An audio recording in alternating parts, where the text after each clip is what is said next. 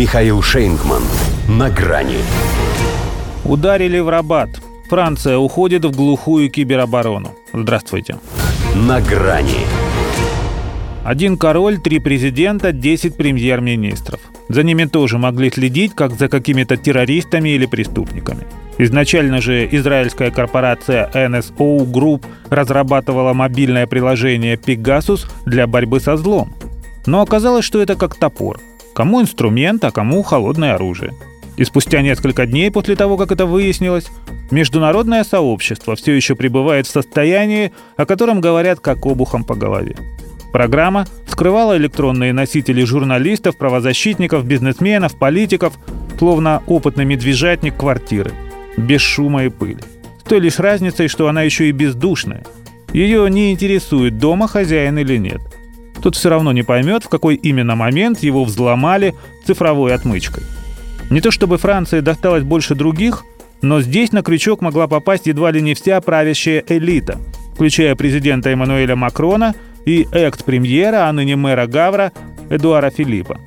Во всяком случае, номера их телефонов в списке потенциальных жертв тоже значатся. Это, конечно, еще не доказывает, что заказ на них тоже выполнен.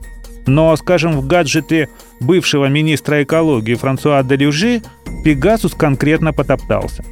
Поэтому в Пятой Республике возмутились по-государственному, с экстренным созывом Совета по обороне.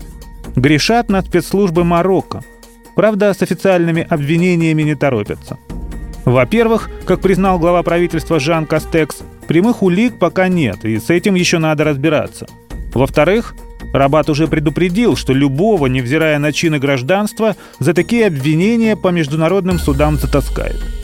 На самом деле у NCO Group около 60 клиентов в 40 странах. Теоретически вирус-шпион мог запустить любой из них. Да и сам Тель-Авив может оказаться далеко не безгрешным. Путь формально это продукт частной компании, но разрешение на его использование другими потребителями вряд ли обходится без государственного благословения, поскольку касается он безопасности. В газете «Лемонт», например, считает, что совсем не просто так. Израиль без особой огласки создает правительственную группу силовиков для расследования утечек в сфере экспорта ПО. Возможно, что и не столько для расследования – сколько для зачистки и устранения следов. Как бы то ни было, Париж задет. Прежде всего, естественно, своей кибердоступностью. Это же получается проходной двор. Но не только. А еще потому, что Марокко. Да, серьезная африканская страна, в меру стабильная, избежавшая потрясения арабской весны, но это даже не уровень двадцатки и совсем не передовик разведпроизводства. Неужели, думает теперь в Елисейском дворце, Франция, один из лидеров западного мира, обладатель ядерного оружия, авианосца и Макрона, не заслужила того, чтобы за ее лидерами шпионил, ну хотя бы Китай. Впрочем, они ведь многого могут и не знать. Проходной двор, он же для всех проходной. До свидания. На грани с Михаилом Шейнгманом.